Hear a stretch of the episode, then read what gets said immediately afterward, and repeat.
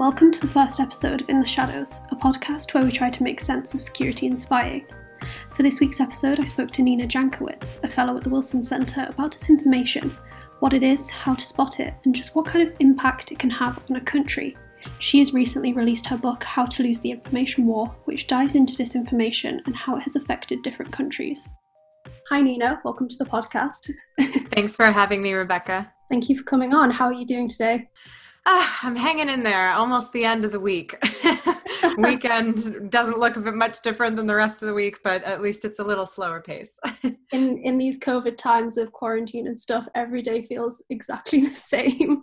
I know, I know. I thought I do get some sort of dread on Monday mornings um, because it's another week of of the same, um, yeah. and I think that that can be pretty depressing. yeah, a little bit. Um, so you have recently just released a book which explores information warfare and the kind of responses to this. Um, so can you tell me a little bit about what led you to being interested in this area of security? Sure, I'll try to give you the Cliff Notes version because it's a little bit of a, a saga. Um, basically, I used to work for a democracy support organization called the National Democratic Institute that supported a lot of um, activists all around the world. And I worked on Russia and Belarus. I've always been somebody who is very interested in Eastern Europe, and it really um, is my lens for the rest of the work that I do. And early on in that work, uh, I our our office in Russia essentially was was asked to leave um, and had to relocate to Lithuania uh, and later to Estonia. Um, and during that time, the Russian government started to kind of put out a lot of disinformation about our organization. Um, and I started thinking a lot about how the information warfare against Russian citizens worked. Um, and then, of course, the Ukraine crisis happened in 2013 and 2014 when I was at the same job. And um, and that was, you know, a, a pretty critical juncture as well in understanding how Russia was changing its, uh, or perhaps expanding its information warfare. Um, and so then I went to Ukraine uh, for a year as a, an advisor to the Ministry of Foreign Affairs under a Fulbright grant. I watched from Ukraine as the US presidential election happened in 2016.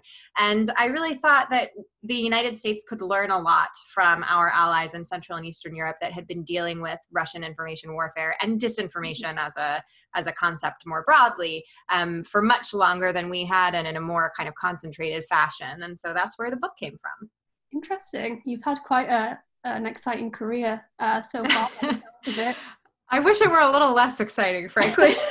I wish these things weren't important. I wish they weren't, you know, the the things that would uh, be one of the top topics, for instance, for our election here in the states coming up. But it is what it is.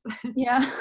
Um, so people throw around the term disinformation a lot, especially at the moment, um, and it's often used in the media to describe a whole lot of things. But what actually is disinformation?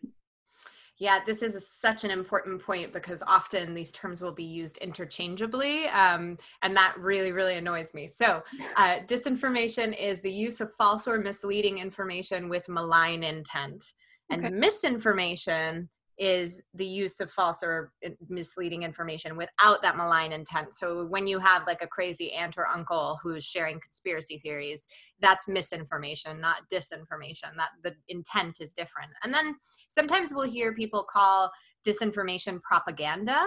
And I would say that propaganda is a, a subset of disinformation. Propaganda is uh, the use of false or misleading information with the intent of either putting forth an ideology or supporting a particular political regime, um, etc. So the, the sort of things that we've been seeing coming from China during the COVID crisis, that's propaganda um, and uh, again it, it has that specific political intent or ideological intent behind it or you know the, the soviet propaganda that we saw uh, during the heyday of the soviet union. Again propaganda not uh, more broadly disinformation of course but um, disinformation as i said can apply to a, a number of things. And perhaps a good distinction to make the between the two is that disinformation uh, can often be amplifying causes on opposing sides of the political spectrum whereas propaganda is is just kind of working on one side if that makes sense. So we've seen in in the united states for instance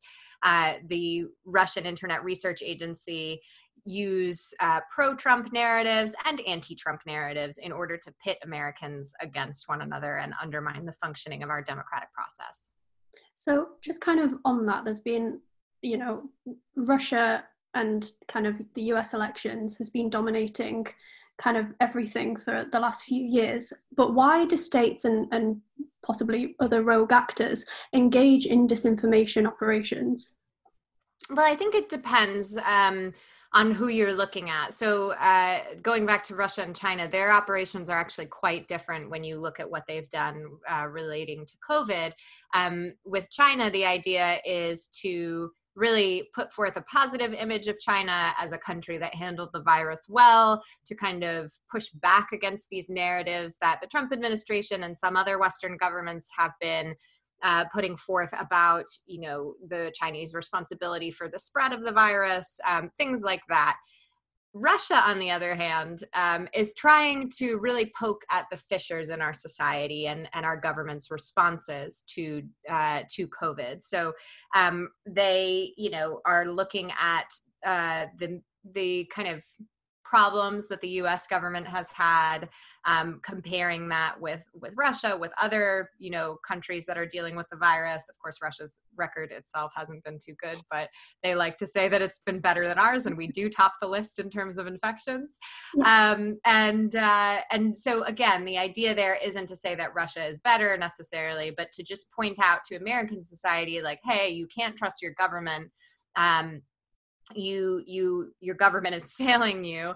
And uh, and you know you should be upset. This should uh, really incite your your anger on various sides of the spectrum right? We've seen uh, Russian disinformation criticizing US response to the virus and we've also seen it criticizing f- from the other side. So about mask mandates or or potential vaccines we've seen Russian disinformation properties spreading information that you know uh, in a vaccine there will be some sort of tracking chip or that masks yeah. are harmful to your health things like this. Um, and all of that again is to undermine the cohesion of our society. And how does that benefit putin? Well it uh, allows him when he has protesters as he had for has had for the last several months in places like Khabarovsk in the far east to point to the United States and say hey you you want democracy? Look what's going on in in the United States which is supposed to be the world's leader of democracies right? Uh, look at the protests going on there. Look at how they're handling the virus. Aren't you glad that I provide order in our society? Um, and uh, and I think that's a big part of it. But he also is trying to, you know, by creating and destabilizing uh, creating destabilizing narratives in the West. He's trying to undermine Western hegemony and carve Russia out a larger piece of the pie um, in the international arena. So the Russian side of things is, is a bit more complex, as most Russian things are. uh, and then when you look at other disinformation actors, you know, there are a lot um, more rudimentary, still using bot and troll networks to kind of amplify messages inorganically. It's a bit more kind of blunt force than the more complex operations that Russia is doing, and it, it usually erring more toward the side of propaganda. So, outside of the US, what kind of impact have these kind of operations had on real people in, living in countries that are having to kind of grapple with this information warfare? Yeah, um, that's a great question. And nobody ever asks, you know, what about outside the US? And that's what I try to bring out in the book. So thank you for that. Um, if we go back as far as 2007 in Estonia, the Baltic country that of about 1.3 million people, um, in 2007, Russia created a disinformation operation there that led to riots and one death. Um, this was kind of egged on by Russian language media. It was also, it's thought that there was involvement of the security services and the Russian embassy there in organizing the protests that led to these riots. So it's not just about silly memes and things that happen online. It often brings okay. people to the streets. And we saw that in the 2016 election in the United States as well, and, and afterward, for, for a matter of fact. Um, in Georgia, the Republic of Georgia in t- 2008, um, the disinformation campaign that Russia was running went hand in hand with a war um, and a, a, cyber attack as well. So, a uh, huge effect, you know, a, a, an attempted demoralizing effect on the Georgian public, an attempted rewriting of the narrative of what happened for the international community. That was where the Russian government really understood that it needed an international news arm in order to project um, its influence. And after that experience, it really started investing more in RT, um, which of course has has gained a lot of notoriety since 2016. Um, and then, you know, if we look at things like uh, Poland, um, where they're, because of the society being quite, you know, conservative, Catholic society, Russia has been able to put forth anti-LGBTQ narratives in Poland, and um, you know, I'm not saying that that Russia is responsible for homophobia in Poland. They just like here in the United States uh, with endemic racism, Poland has plenty homophobia to go around for itself. But um, we've seen these Russian-sponsored outlets pushing this narrative in addition to the conservative outlets that were already pushing it kind of flooding the zone with with real vitriol and that has had an effect on um, the lives of, of gay people in Poland. Um, I describe an incident in uh, in my book where, um, and it's just a horrifying image still to this day. But uh, a woman is uh, at a gay pride march, kind of heckling the uh, the marchers, and she takes her child, a young child's hands, and holds it up into a middle finger. Um, and again, this isn't something that Russia did. No one in the Russian government told yeah. this woman to do that. But these narratives, whether they're foreign or domestic, have an impact. And that, I guess, is the biggest worry for me. And one of the biggest lessons um, from writing and researching my book is that, you know, we can talk about foreign disinformation until the cows come home, but until we recognize that it exists uh, on a domestic level and we fight it with the same rigor that we are trying to fight the, the foreign angle, um, we're not going to be able to make any progress against it because no matter the vector that it's coming from, no matter the political party or ideology it's supporting, disinformation aims to undermine democracy. Um, and undermine people's connection to their government, their trust in government, their trust in the press their access to information and ultimately the effect of of their interaction with government whether that's through voting or through making their voices heard in other ways whether that's protest or or you know phoning their representatives. We do here in the united states going to a surgery in the uk um, i think you know this is the the message that needs to get driven home over and over and something that too few governments have have recognized at this point. On the on the idea of looking at domestic uh, disinformation.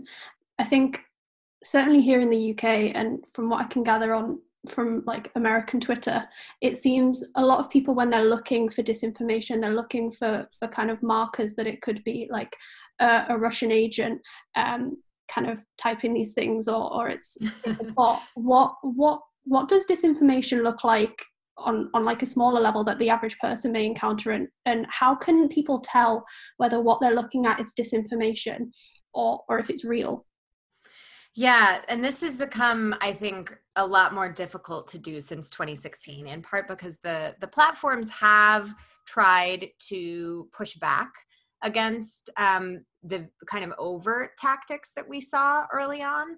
Yeah. So um, the the typical kind of troll and bot accounts you know an egg avatar on twitter with a bunch of numbers that after its name um, we're not seeing that as much these days. What we're seeing is more um, kind of information laundering. So especially with the use of facebook groups or encrypted messengers um, basically bad actors only need one account that has access to one influential facebook group and it can drop a link in there. And because of the way that Facebook groups are kind of incentivized within the structure of the platform right now. Um, engagement is driven toward them. Those links that are dropped there, again, whether by domestic or foreign bad actors, can really take off. Um, and so it's not necessarily that you're going to look and you know with the naked eye be able to see any identifying features of whether something is an authentic account or not um, what I would encourage people to do instead, rather than looking at the messenger, is really scrutinize the message itself. um, often disinformation is highly emotional it runs on the currency of, of emotion mm-hmm. so if you feel yourself getting really emotional for lack of a better word uh, responding either angrily or joyfully to some sort of content there is a good chance you're being manipulated and you should ask yourself why. Look at the source of the content. Say you know what is what is this random website or this person? Why do they they want to put this message forward? Um, if you're looking at a website often seeing if there are kind of copies of that website around the web is a great way to identify particularly monetary disinformation that is trying to uh, harvest clicks. So you can just copy and paste a little bit of the text into google and see if it brings up anything else. Um, and that will show you you know if there's 10 websites with the exact same article unless it's from one of the wire services uh, there's a good chance that it has been created for disinformation purposes. Um, another great thing to learn how to do is a reverse image search. So that will allow you to see if basically any image has been misattributed, which is really, really common um, with disinformation. Russia does this all the time with pictures from the Bosnian wars that they attribute to being in Ukraine. But if you use reverse image search, you can see actually, okay, this is from 1997 in Bosnia, uh, not from today in Ukraine. And, you know, you can then assess the trustworthiness of that particular outlet.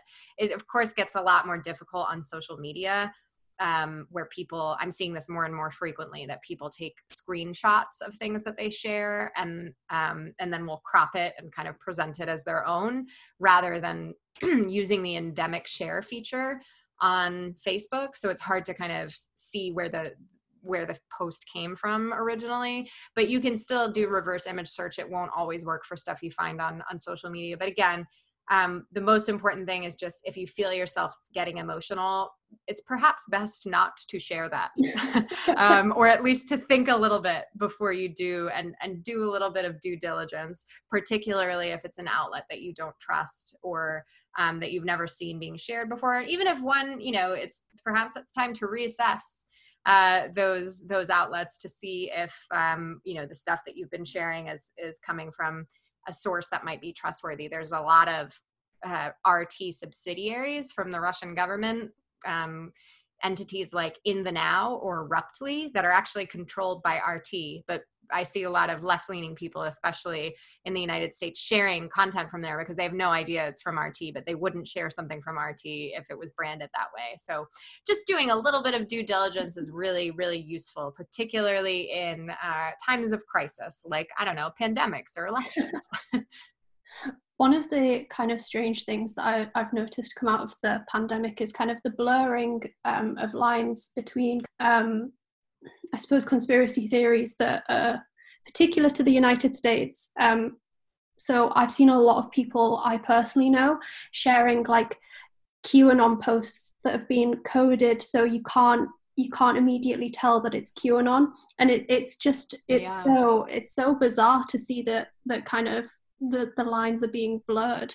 Um, it's it's quite frustrating. Absolutely, yeah. I had to um, message a friend the other day who is involved in the Black Lives Matter movement. He's a really smart guy, and he had shared. He, he's very politically active and shares a lot of things in his Instagram stories. And so I'm clicking through their posts about Black Lives Matter. I'm liking them or reacting to them, and then I come across one of a few Black Lives Matter activists at a rally this past weekend uh, about Save the Children. And yeah. this is kind of the the cross um, again what you were saying the, the kind of convergence or crossing of a bunch of these conspiracy theories. So uh, QAnon's one of their main um, thrusts is about child trafficking, and this rally, these rallies were actually organized all across the country by QAnon supporters.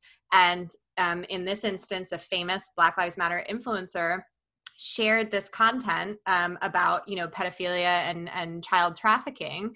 And so i messaged my friend and i said hey just so you know a lot of people don't know this but like these rallies were organized by qanon. And he was aghast but this is exactly how it happens. And it happened just this the same way with um, convergence of kind of the reopen or anti-lockdown uh, movement here in the united states that kind of blew up earlier in the spring with QAnon. Um, it also did the same thing with the anti-vaccination movement. I know uh, some of the similar conspiracies in in the UK have kind of crossed the anti-5G movement. Oh, so yeah. um, it's I think the uh, the moral of the story is that these audiences online are already segmented they're already vulnerable in some way they're very active users of all of these platforms and so it's very easy to target them and to kind of ensnare them in further narratives. And it's something that i think um, the platforms have not really reckoned with in any way how their how their algorithms incentivize people to go further and further down these rabbit holes is something um, that is really really disturbing to me. Yeah it's it's it's just kind of shocking really. Um but looking ahead and i know you don't have a crystal ball but looking ahead to the future how might we see disinformation evolve as more people become familiar with the the current methods being used? So I think the bad actors are always looking for loopholes, whether that's things that the social media um, the social media companies have kind of not anticipated or whether it's society getting a little bit savvier. Unfortunately, I don't think that we have seen a broader awareness about disinformation um, spread in a in a helpful way. What we've seen instead is kind of the weaponization of the term fake news by a lot of politicians who, anytime they encounter something that they don't like, that is politically inconvenient to them, uh, they use the term fake news. We've seen uh, Trump joke with Putin about fake news and journalists and how we should quote unquote just get rid of them.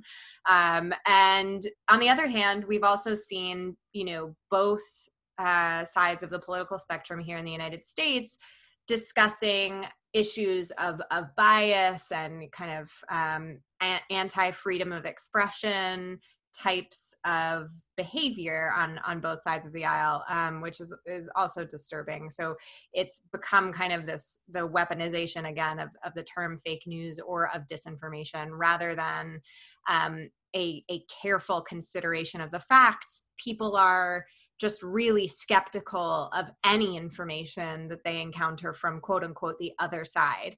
And that's not very helpful either when we're talking about countering disinformation. So, what I'd like to see is a more robust um, understanding, a deeper, more nuanced con- conversation about what exactly disinformation is and how to protect yourself from it. And the fact that you can't just fact check um, in order to save people from this. It's it's just not uh, it's not viable. In fact, psychological research shows that when we fact check, people are more likely to remember the incorrect information than the correct information. So we need to help them navigate this new environment that they're in um, and give them the tools that they need to do that rather than kind of just trying to to lead them to the trough that they don't want to drink from yeah. um, to to use a you know farm metaphor. But uh, but unfortunately as it stands you know we're we're not there and we're very much just playing whack-a-troll um, and trying to remove you know content that we think is is uh, malign. And unfortunately that runs afoul of a lot of people's um, understanding of, of how freedom of expression freedom of speech should work online uh, so we're in trouble um, and i think it's only going to get worse unless there's some sort of uh, you know really sh- a shift in understanding um, that ultimately it is individuals who suffer when when disinformation is released the future doesn't look very positive right now by the sounds of it. Finally, what what have you recently read that you would recommend picking up? Ooh, um well, if people are more are interested in learning more about how uh, the platforms are responding to disinformation and how that intersects with freedom of speech. There's a great and very short book by a guy who used to be the UN Special Rapporteur on freedom of expression and freedom of opinion. It is called Speech Police, and the author is David Kaye, K A Y E. Um, and I just think it's a really fascinating and detailed look in a very short you know span of pages um, at, at all the trouble that comes up when we start talking about uh, content moderation. And that is unfortunately at the, the heart of many of these discussions hmm. um, related to disinformation. So I think in some ways it made me slightly more sympathetic toward the social media platforms, which is not uh, not easy to do for me. Yeah. um, but, but also it underlines how, you know, in many cases, even the democratic governments that are trying to introduce restrictions on disinformation or regulation to counter disinformation are running afoul of democratic and human rights principles and the downstream effects that that has on you know uh, minorities people of color uh, and and activists all around the world. So it's really worth reading and again very short so i highly recommend it that sounds really interesting. I'm going to add it to my uh, my to be read list. I think. Um, well, thank you for for coming on the podcast, Nina. I really appreciate it. It's my pleasure. Thank you for having me. Thanks for listening to this episode of In the Shadows. You can follow the podcast on Instagram and Twitter using the handle In the Shadows Pod.